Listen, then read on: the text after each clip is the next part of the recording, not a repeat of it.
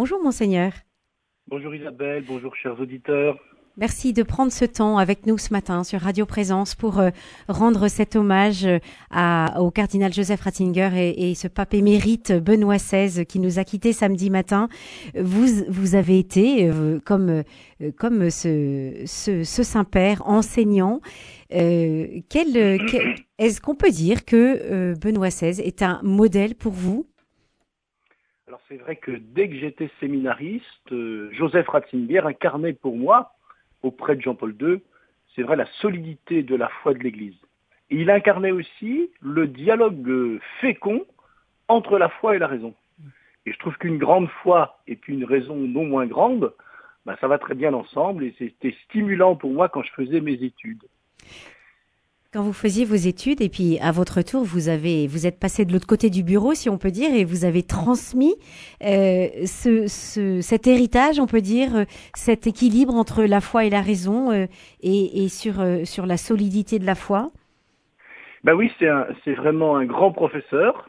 Il exprimait avec des mots simples des choses compliquées et moi ça m'a beaucoup aidé à enseigner puisque le but c'est vraiment de faire que la foi, elle illumine de l'intérieur le cœur du croyant, et donc qu'elle puisse s'expliquer elle-même.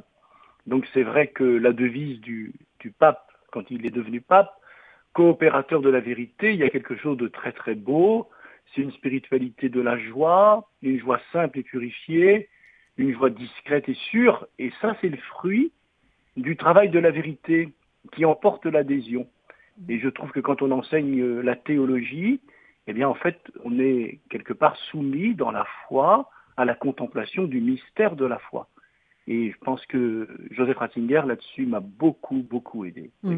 Vous, vous, évoquez une, une, spiritualité de la joie, monseigneur Luc Meyer. C'est, c'est pourtant euh, euh, un aspect qu'on ne, on ne connaît pas ou qu'on ne comprend pas forcément de, du pape Benoît XVI, puisque il, il avait quand même un, euh, on va dire un aspect sérieux, un aspect un petit peu impressionnant, et puis finalement, vous, vous le voyez comme, comme un, un disciple de la joie. Ben vous savez, en 1990, il y a un peu plus de 30 ans, il était encore préfet de la Congrégation pour la doctrine de la foi. À titre personnel, comme théologien, il a publié un livre qui s'appelait Serviteur de votre joie, méditation sur la spiritualité du sacerdoce. Et moi, ce livre-là, il m'a illuminé dans ma façon d'être prêtre, et puis aussi quand j'étais supérieur du séminaire de Nantes, sur ma façon d'œuvrer à la formation des prêtres que les prêtres soient des serviteurs de la joie. Voilà une, une belle formule. Vous, vous l'évoquiez à l'instant, vous avez été euh, euh, supérieur du séminaire euh, Saint-Jean de Nantes.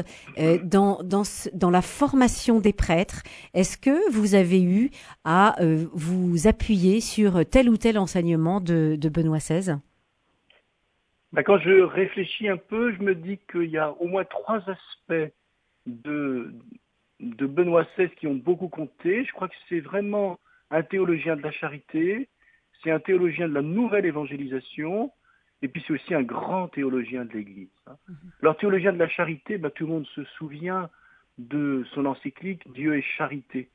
Je crois que Benoît XVI a mis la charité au centre du discours théologique. Et le pape François, eh ben, il la met au centre de la pastorale. En ce sens, il y a une très grande continuité entre Benoît XVI et le pape François. Et puis théologien de la nouvelle évangélisation, alors euh, il y, a, y, a, un texte que j'ai beaucoup, beaucoup médité, qui est euh, une intervention qu'il avait faite auprès des catéchistes lors du jubilé de l'an 2000 sur la nouvelle évangélisation. Et je me permets d'en citer un tout petit passage oui. parce que ça m'a beaucoup aidé. Il disait ceci, la question fondamentale de tout homme, c'est comment cela se réalise-t-il, devenir un homme? Comment apprend-on l'art de vivre? Quel est le chemin du bonheur Évangéliser signifie montrer ses chemins, apprendre l'art de vivre. Mais cet art n'est pas un objet de la science, cet art ne peut être communiqué que par celui qui a la vie, celui qui est l'évangile en personne. Et c'est vrai que en 2000, eh bien, il y avait déjà dans le discours du cardinal Joseph Ratzinger un, un, grand programme de nouvelle évangélisation et de redécouverte de la personne de Jésus. Mmh. Et puis c'est aussi un théologien de l'Église. Voilà, un théologien de l'Église. Malheureusement, nous n'aurons pas le temps de, de développer ce point, mais je vous remercie beaucoup, monseigneur Luc Meyer, d'avoir pris ce temps pour euh, rendre hommage à, euh, au pape euh, Benoît XVI qui vient de nous quitter. Au revoir et à bientôt. À bientôt.